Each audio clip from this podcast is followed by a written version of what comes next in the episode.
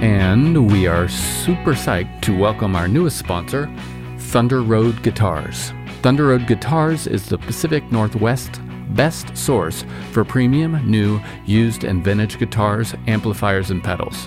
Online or in their Seattle, that's West Seattle, or Portland stores. You'll find fantastic customer service and a terrific vibe. I know because I'm in there a lot. Grab a cup of coffee, swing on in, don't spill your coffee, and check it all out. And now, if you use code Tour Stories 10, you can get 10% off at thunderroadguitars.com. Yes, that's me playing guitar.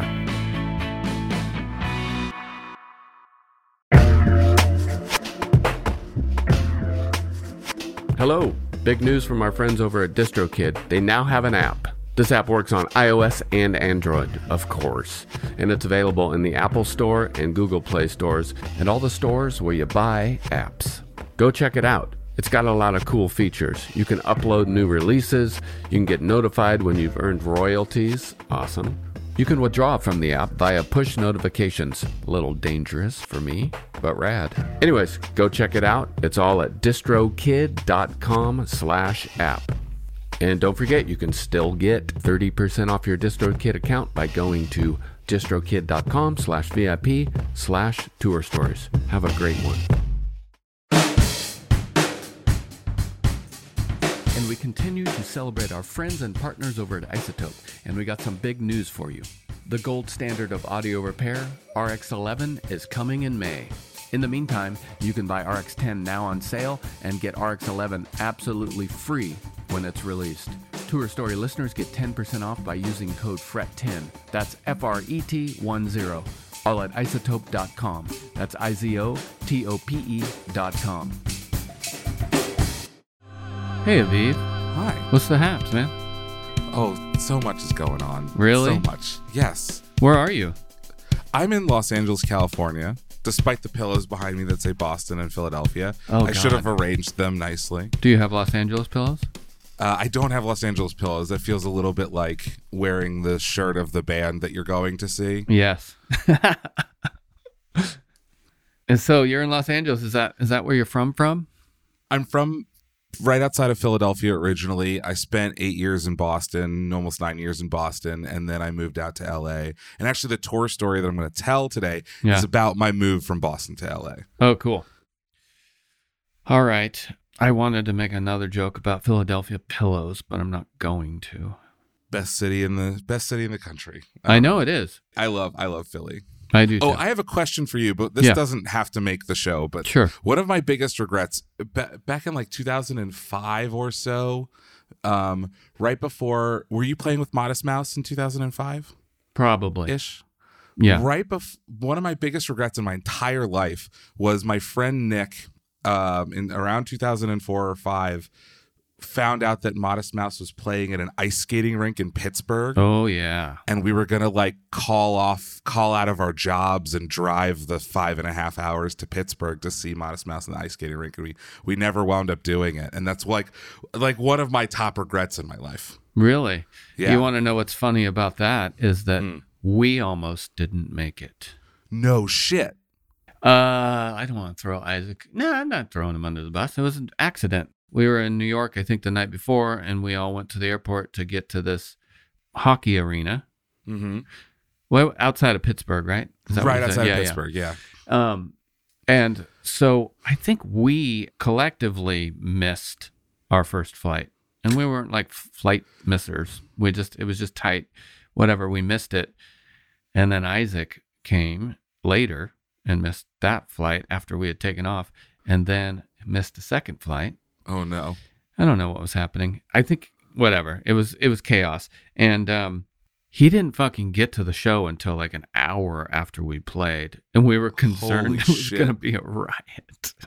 Oh my god well now i'm glad i didn't go Well, it was great. It was explosive once he got on stage. oh so you Yeah. still made it and did we the played show. the show, yeah. okay good Yeah, yeah. then i'm regretting again all over Yeah, he made it. Sorry. Yeah, you It's should have regretted that. And then, you know, of course, he delivered tenfold because he was late.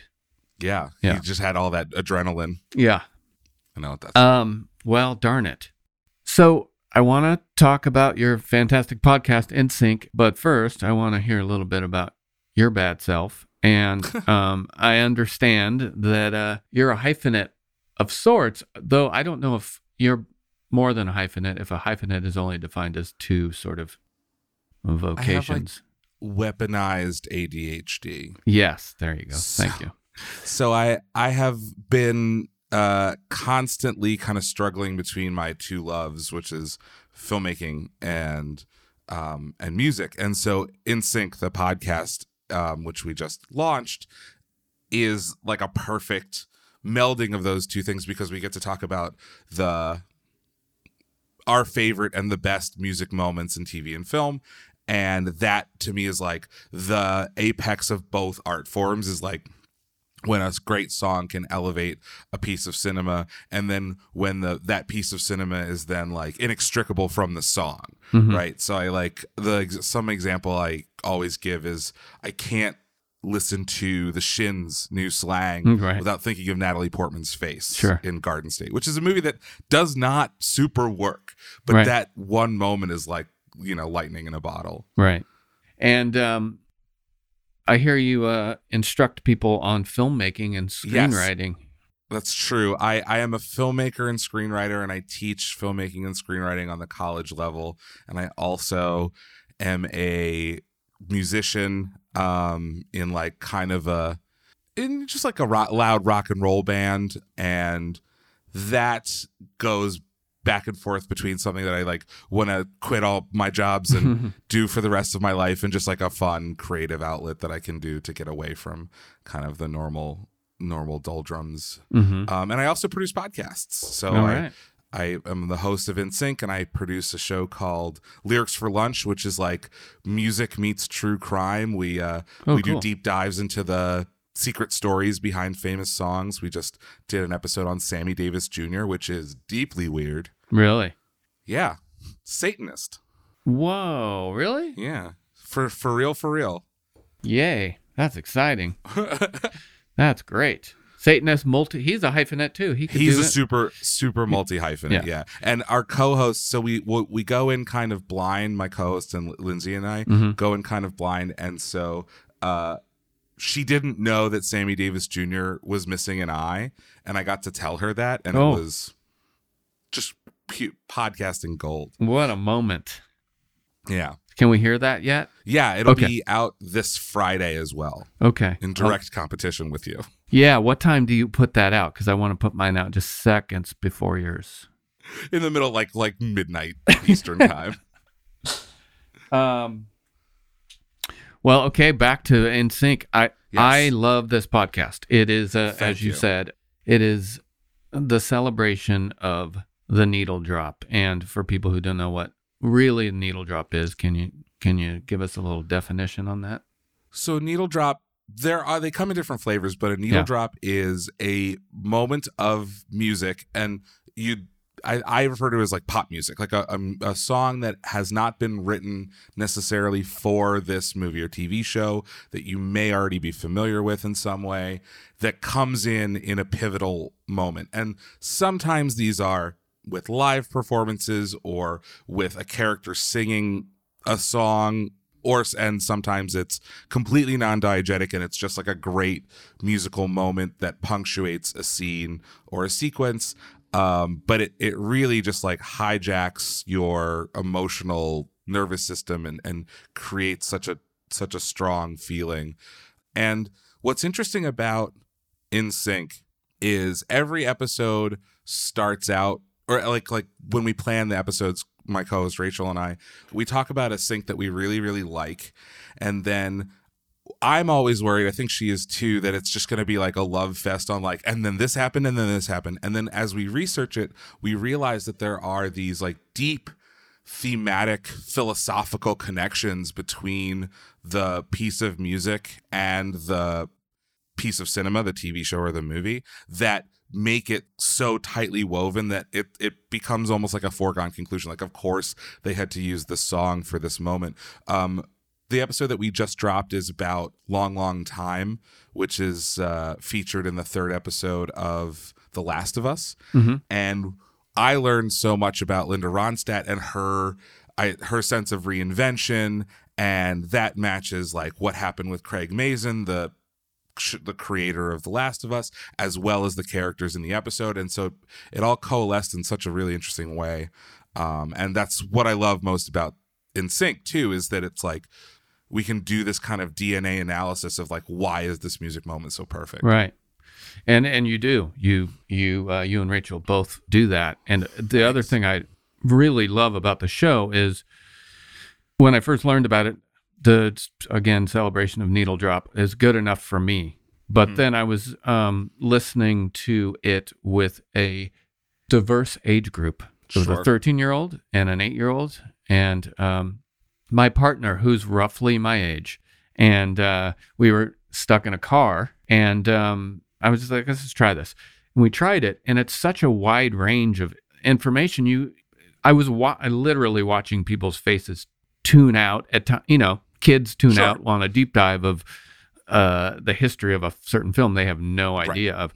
But then my partner get interested in it. You know, it was, it's really thorough. It's a wide range of information, and I think that's part of the reason it's it's uh, such a great show we try to find something for everyone and and we don't want it to just be like this kind of film film bro like did you know that Martin Scorsese used Layla at the end of Goodfellas? yeah, everyone knows that. Yeah, yeah. Um and we want to celebrate kind of some of the ones that made us love the concept of needle drops. Like uh, some of the the lesser seen ones. We talked about sugar high from um, empire records which is like from a for a very small subsection of millennials like a very important movie and yeah. for basically nobody else also the super when you talk to supervisors and and on supervision i mean that's that that may be a little deep for the general public, but man, it's yeah. uh, the way you guys talk about it. it works so well, and of course, for me, that's like.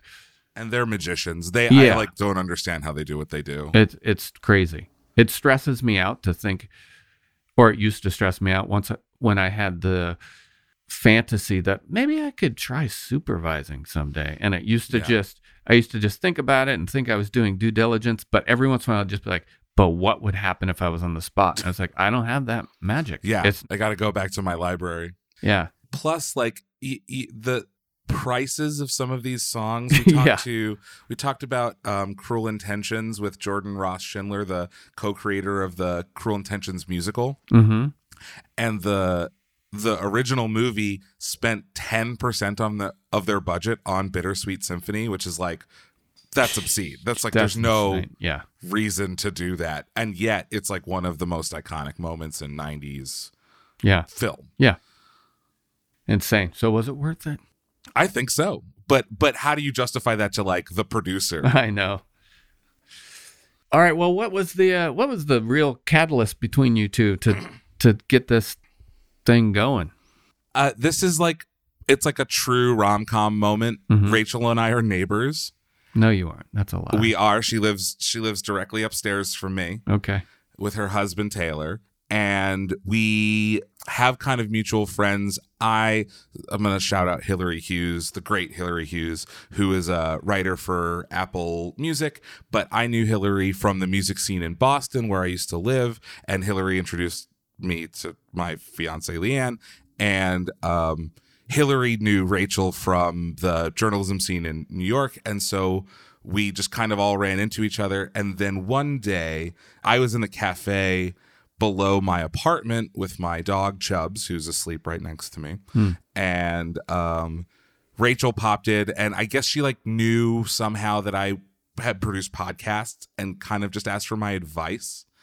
And then she was pitching me this idea. This is completely her brainchild of incredible musical moments and I was like trying to play it so cool. I was like, "Oh, interesting. You might need a co-host." And she's like, "Yeah, but I need someone who's like a musician and also into film." And I was like, "Uh-huh. Uh-huh. Where would you find someone like that?" Yeah. And so by the end of this what should have been a 10-minute conversation of her asking for my advice on how to start a podcast, I was like, I was already the co-host of the yeah. show and it was like two hours later and we had planned our first 10 episodes because that was like a thought experiment that i had that I give anyone who I'm eh, giving podcasting advice to is just like plan the first 10 episodes of your show so you know that it has legs Yeah. and you know we have a master spreadsheet of like 85 episode ideas Right. now that we're just going Okay. crazy on. Yeah, that that is um that is good advice because it man, it's uh sober or not, these podcast ideas that uh I've come across uh with other Yep. people presenting to me. You know, a lot of times it's like, yes, and then you're like, okay, well, let's go. Yeah. Episode three, and they're like, uh, you're right. Yes, yes, yes. Maybe It's this good- wasn't the best idea. Yeah, it's one of those things. Um, well, that's fun. That really is a Yeah. rom com situation. Um, I wanted to share with you my favorite needle Please. drop. Um, and I want, and without asking your, you know, favorite needle drop, because you're you're everyone asks you that at this point. No Um, one has ever asked me that. Oh my God. All right. Well, I have a two folded question regarding that. But first, let's start with mine, um, which is when I was preparing for this, I was just thinking, what, what just comes to mind? And it's kind of Mhm. weird to me, but it is a Soundgarden song, Hands All Over, in the movie Pacific Heights, which for some reason had a great impact on me. And I don't really know. I really have know. never seen. I have not even heard of that movie. Pacific It is Heights. so powerful. Pacific Heights. Pacific Heights. It's scary. John Schlesinger, Melanie Griffith. Mhm. Okay, so may I make a, a podcast recommendation to you? Yes. So, um, there's a show called You Must Remember This, hosted Mhm. by Karina Longworth, which is like a history of film, Yeah. um, and the first century of Hollywood. And they do an erotic '90s. They're in the middle of their erotic '90s season, and they talk about. They did erotic '80s last year, Yeah. and they talk about all of these like psychological erotic thrillers that like happened as a result of Fatal Attraction. Okay. It's super super interesting. okay. Yeah. How does Ghost fit into a, the erotic? Ghost was like the the very PG-ified version. So Right. Ghost was made by the Zucker brothers, the guys who did Airplane, Mm-hmm. um, which it doesn't feel like that. But Ghost was No, like Ghost was like the the very friendly, um, relatable cousin to like the movies like like Pacific Heights that were being made that were like a little bit edgier and for Yeah. adults. Well, I encourage you to check. I encourage you to check out that scene. It's really great. And and then looking back to just kind of check my facts, I realized one thing, which is weird. It's not on the soundtrack. but it but that happens all the time, right? Yeah, I didn't realize that. And then I read further, and I was like, oh, that happens all the time. Yeah. Then I didn't remember that he was watching the video. I didn't even remember Oh. that. I just remember him sitting on the couch and the music playing. That's interesting because 1990 is kind of early for Soundgarden. I know. Like, because I know that they were heavily heavily featured in Singles, which is Right. the Yeah. Cameron Crowe movie from 91. And everyone's like, oh my God, Eddie Vedder's in this movie. Oh my Yeah. God, this movie gave the world grunge. And it seems like uh, Michael Keaton and John Schlesinger had them beat. Yeah. Crazy. Yeah. Anyways, check it out. It's fun, scary. Yeah, I will. It may be erotic. I can't remember the eroticism. The, I the- hope the, so. poster has like a keyhole. You're like looking through a keyhole at Michael Keaton. So Yeah. I'm assuming it's pretty erotic. Yeah. All right. Um, give me your favorite needle drop. So this is Most this is- memorable, rather. I'm sure that no one has ever heard of this movie, which is fine. Um, but there is a movie from the year 2000 starring Sandra Bullock and Liam Neeson called Gun Shy. Mhm. And the opening song is by uh, a guy named Bob Schneider, who happened to be engaged or dating Sandra Bullock at the time. And it's Mhm. called Blue Skies for Everyone. And it was such a, I'd like, it inspired me to learn how to sing and play the guitar at the same time. Oh, I wow. like went to the TV guide and like looked up when it would be playing again. This was like very early internet days and it became my favorite song. It's still like one of my all-time favorites and um and had like such a huge profound effect on the rest of my life. Um and yeah, it's just a gorgeous weird little like Tom Waitsy kind of song. Before I knew who Tom Waits was, this like led me into all kinds of other I was like in in the emo pipeline yeah. Yeah. until this like which I didn't completely avoid, let's be honest. But, Sure. Um but I heard the song, saw this movie and I was like, "Holy shit, this is like something really special." All right. Well, that's that illustrates the power of that marriage right Yeah. there. Music and um, moving pictures. Um, And we'll do an episode on that one day. One day. yeah. To that fantastic memory and experience you had, when do you think you recognized this power of music and film? It may have been that moment. Okay. It Yeah. may have been that just that moment and it wasn't even so it's not like a prof- it's the opening track in the movie. Mhm. It's it wasn't it's not like a profound emotional moment. Um however, it's just like so it it it elevates. It's like the greater than the sum of its parts. Also, there's a movie that's not so good called Dragonheart Yeah. um which is like the Sean Connery plays the voice Yeah. of like a dragon and there the score that that movie came out in 96ish the score is like unbelievably good and better than it has any right to be for like the quality of the movie right. and at the by the end of the movie you're like in tears because of this like CGI dra- 1996 mm. CGI Yeah. dragon yeah. but like it's just because the music is so good and so before before gunshy i think i realized like oh why am i crying at this it's because of the mu- like the music is making me cry Yeah. the music is is leading my holding my hand to this emotion um that the filmmaker wants me to feel Great. Yes. That's the power. super powerful Yes. propaganda Yes. and uh, what do you think? Well, rather, can you differentiate between sort of celebrating a score Mhm. versus a needle drop? Yeah, so there is kind of a porous border between score and needle drops, but in for the most part, needle drops were written before the movie and employed Hmm. to help the movie. There are a few notable examples of like falling slowly for the movie once might be a needle drop. It's played live, it's for the movie, but in addition to that, something that you could then hear on the radio that has a distinct beginning and end, right? Okay. So I think score is is meant to kind of it's supposed to be there without you realizing it has started Okay. right? Versus a needle drop, which is like you hear the opening eight hi hat beats of Back in Black, and you're like, "Yep, this is Back in Black." Right. Um, and so once again, a little bit of a porous border. The Star Wars theme Mhm. very clearly has a beginning, and you might hear it on the radio from time to time, and but that's still score. But th- these are my like in general categories, my rules Yeah. of thumb. You've you've made that perfectly clear to me. Thank you. And words, words are a big clue. Sure. too, Right. right. Um. Well, again, I love the podcast. I look forward Thank to you. more. It's fun for the whole family. Fun It for the. We'll stop is. cursing for you for Yeah. your eight year old.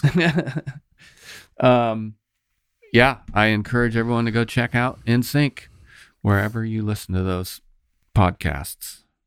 Um, now no. you got a tour story for me from your band Jacob the Horse, I believe. Which Kind are of, you yeah. guys are you guys still rocking, Jacob? Yes, we are. We Yeah. are still rocking. We just played a show on Saturday in Burbank. Oh, where in Burbank? I love Uh, Burbank.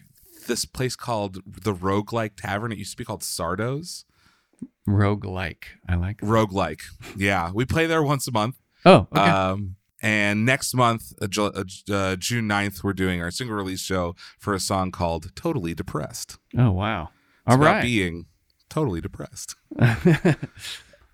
Um, yes. So should I tell my story? yeah. So the, you say this is kind of related to Kind Jacob of. the Horse. Okay. Yeah. So so this was in a band that eventually became Jacob the Horse, Mhm. but this band is is a fake band. Okay. So uh, this story takes place about 10 years ago, but it starts even earlier than that. After I had graduated from grad school in Boston for screenwriting, I was just kind of milling around. I was working at a home healthcare company managing nursing visits.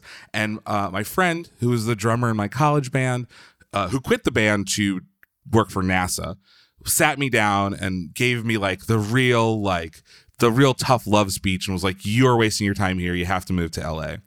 And I was terrified, terrified of leaving basically everything that I had built in Boston and moving to LA to like pursue my dreams as a filmmaker.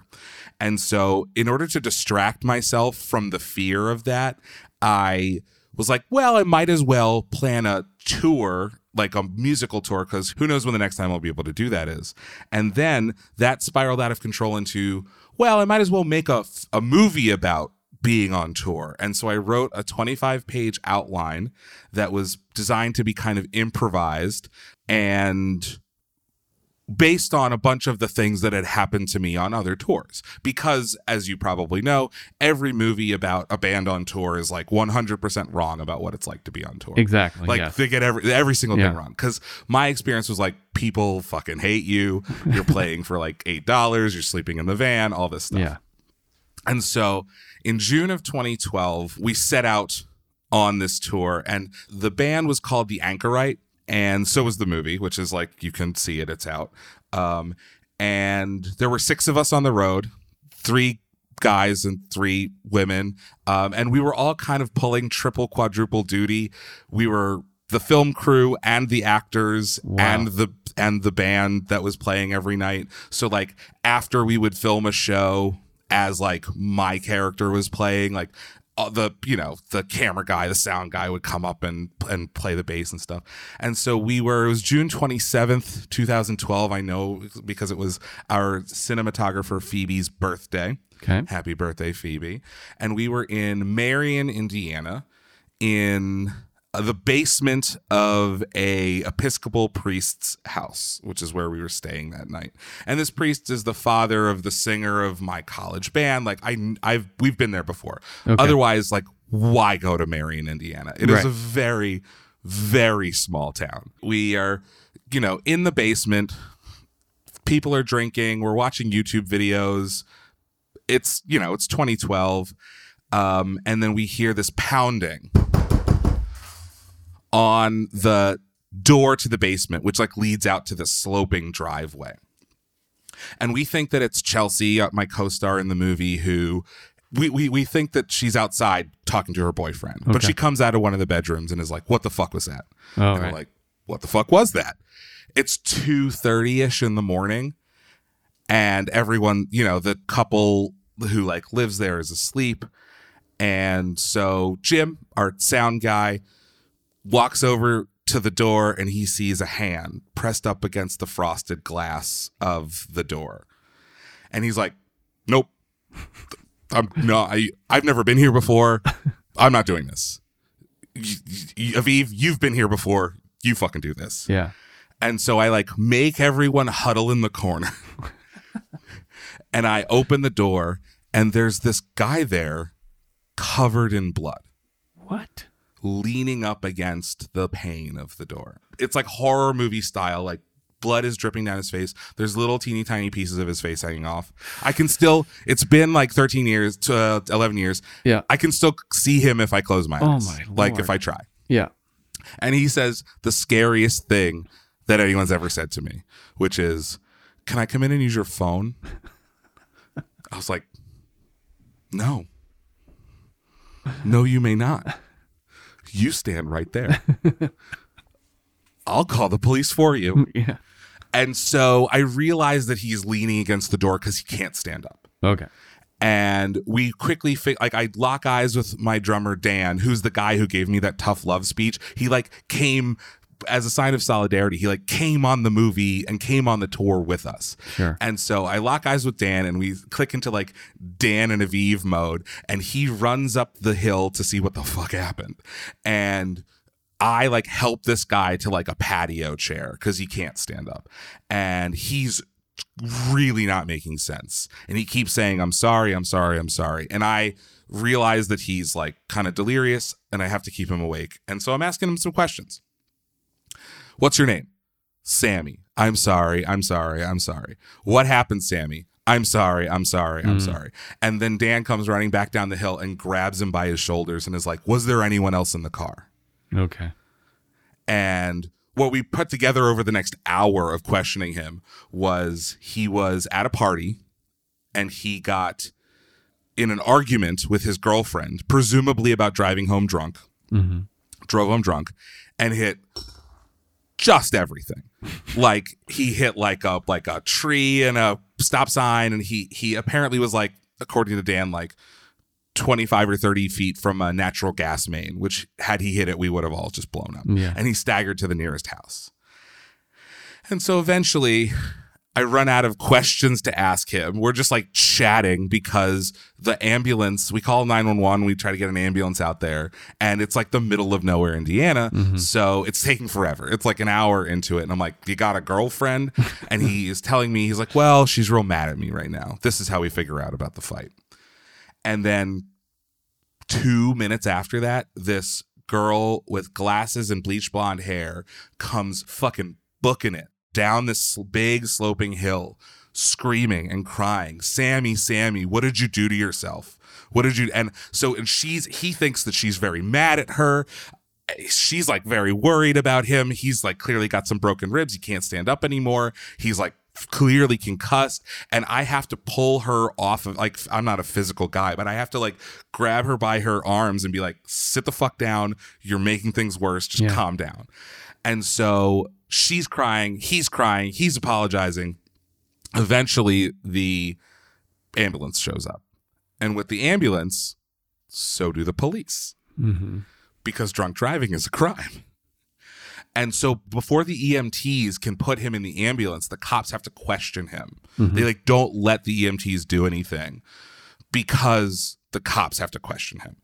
Um, and so they're like, "What happened, Sammy?" And he keeps saying, "I'm sorry," just like he did to me. And they're like, "What are you sorry for, Sam? Oh my what are you sorry for, Sam?" And like, I understand that like maybe he did this like horrible murder and then dies on the way to the hospital. And they're, they're got this big fucking unsolved murder in Marion, Sure. Indiana, because they didn't ask him what he was sorry for. But like, he's clearly all messed up. Like, you're not gonna get a regular answer. Just like, get him the fuck off of our porch. Yeah. And at some point, the the the matriarch of this house comes just like comes downstairs. At no point did we think about waking her up. And she just kind of comes downstairs like, "What's going on?" And we're like, "Everything's under control." As then she looks at me, she looks at the cops, the EMTs, the guy that's bleeding on her porch, and then back at me and goes, "Okay," and then just walks right up and goes back to bed. So it's like 4 5 o'clock a.m. before the the ambulance leaves, the tow truck leaves, getting like the pieces of his car away, the cops leave, and we give Laura, the girlfriend, uh, one of our phone numbers to text us whether Sam's okay. Um, and she texted us the next day, and, and he was. But the the reason that this story has stuck with me is that a lot of the film that we were making and a lot of the music that is in the film and that has been since written about the film is a look backwards right i i am looking backwards and telling stories of my tours in this movie so that i don't have to look forward to my fear of living in la and so this was a a moment that i was truly able to like live in the moment and be what i needed to be at that time. And so I don't think that it's like a super like all I really did was call 911 and talk to some guy, but it was like such a, a profound moment to like wake me up in terms of uh staring backward at things that had passed when like there are things that in the present that need my attention.